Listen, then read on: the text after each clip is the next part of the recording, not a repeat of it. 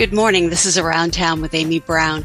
You may have heard in recent weeks talk of Congress defunding the Corporation for Public Broadcasting, from which WERU gets part of its support, as well as, of course, many other public stations and community stations across the country. We have an update this week, and WERU station manager Matt Murphy is here with all of the latest.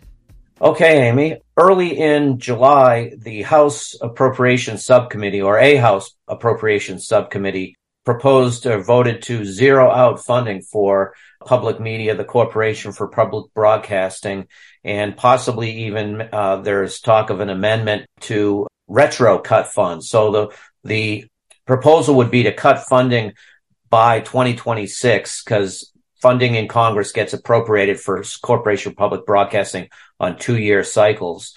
And then also possibly to uh, retro cut money that's already been approved for public media and public media, including public television, public radio, community radio, ready to learn project for children, the interconnection system that ties all of the um, stations together for, and also the emergency alert system and infrastructure for stations too. So just backing up really quickly, the Public Broadcasting Act of 1967 established a funding mechanism for uh, non-commercial and educational broadcasting uh, broadcasters, and that was the Corporation for Public Broadcasting, which receives funding on congressional approval every two years. So that's just a little background on that.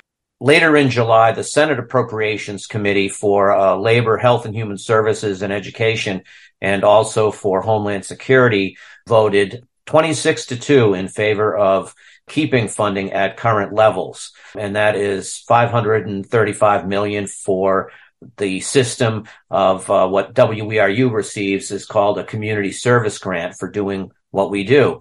And also almost 53 million for the next generation warning system. That's a FEMA project.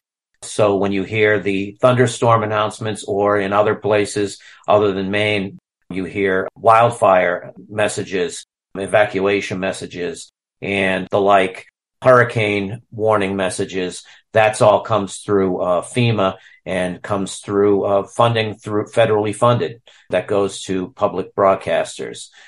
So that was a recommendation, a vote that will go to a larger debate in September. In the House, Congresswoman Pingree was on the, is on the appropriations committee, the subcommittee, and she voted in support of public broadcasting, community broadcasting, public media funding on the losing side of that vote. Congressman Golden signed on to, to a colleague's letter recommending that funding not be zeroed out. In the Senate, Senator Collins is on the uh, appropriations committee and voted on the side to keep funding as it is. And she has voted for funding for public media in the past.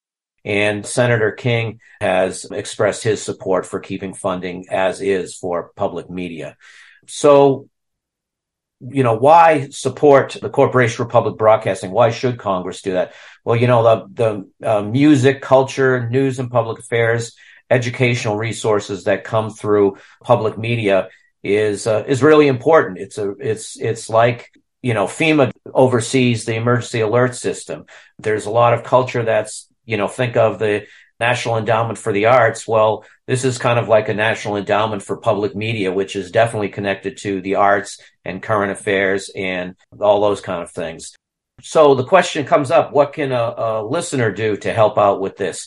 You can write to our congressional delegation and thank them for their support for public media and urge them to continue that support as the, you know, the budget process goes through Congress this fall ask them to continue uh, with their support for public media and let them know uh, why WERU and community and public broadcasting is important to you. Tell them your story on what the station means to you.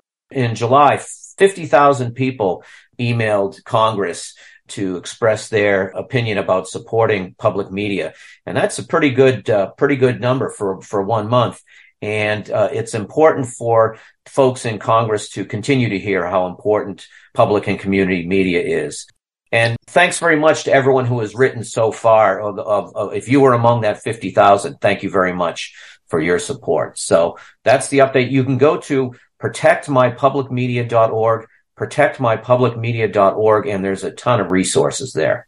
That was Matt Murphy, WERU's general manager for Around Town. I'm Amy Browne. You can reach me at news at weru.org and be sure to catch us here every Tuesday and Thursday at 8.30 during Morning Maine. Have a great day.